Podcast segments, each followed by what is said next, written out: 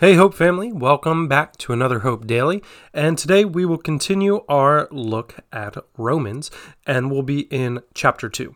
You are all probably familiar with the adage made popular by Spider Man comics and movies with great power comes great responsibility. This principle predates Spider Man and is pretty universally accepted. I have three daughters, ages 8, 3.5, and 2. The eight year old is held to account differently than her sisters. Her age has brought to her various powers. She's stronger and smarter than her sisters. So if she pushes her sister out of the way to get the last cookie, we would handle that differently than if one of her younger sisters pushes her.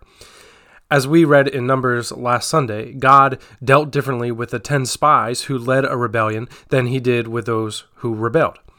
We see this principle play out all of the time, and we all intrinsically hold those in power to a greater responsibility. As I read Romans 2, I believe in part this is what Paul is telling his audience, specifically his Jewish audience.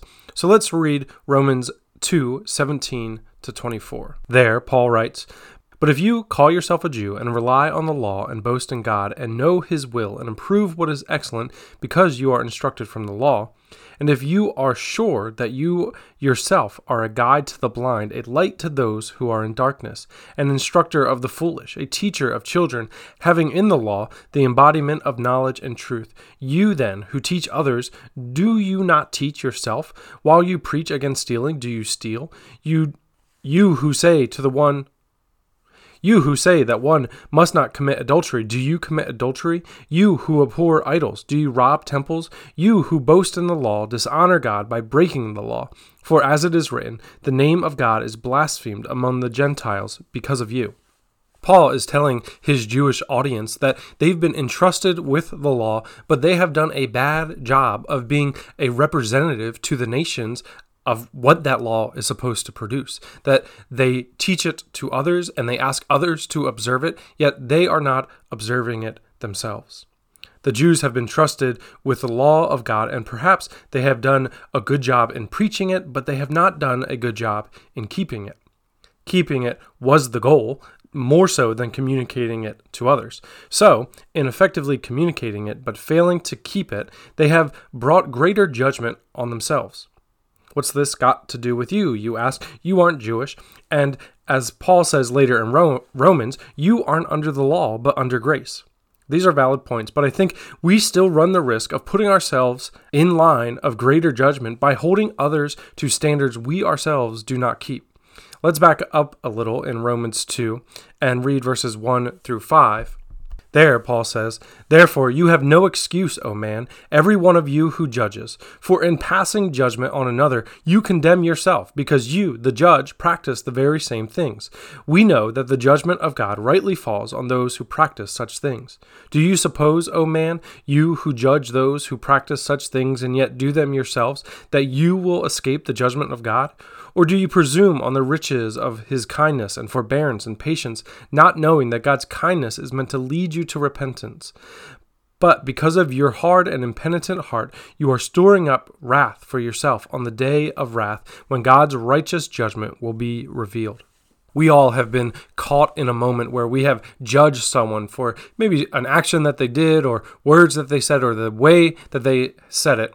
And then been reminded either by a friend or by conviction of the Holy Spirit that we have done the same thing that they have done. Maybe we had just finished doing the thing that we are now judging them for. Paul says that we are storing up for ourselves wrath if that is the way that we continually live. Again, we are not under the law, but Jesus did tell his disciples that there was a new law that they were to follow. That law is love.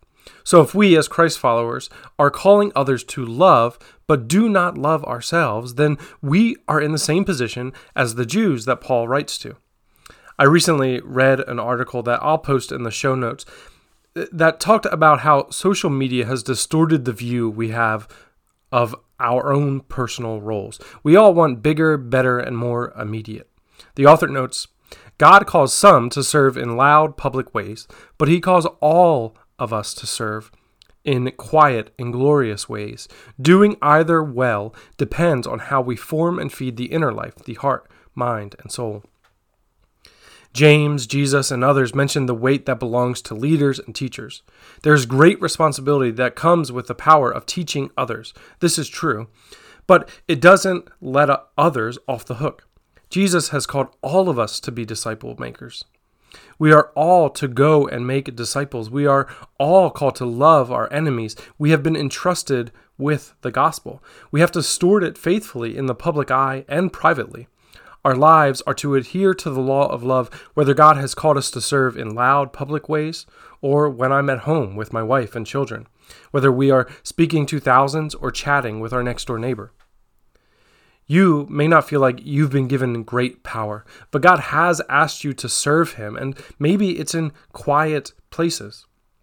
But even there, ask God to show you where you have influence and ask Him to convict you on how well you've been stewarding that influence. Where is there a character gap between your expectations of others and your own life? Ask the Spirit to do a work to close that gap in you.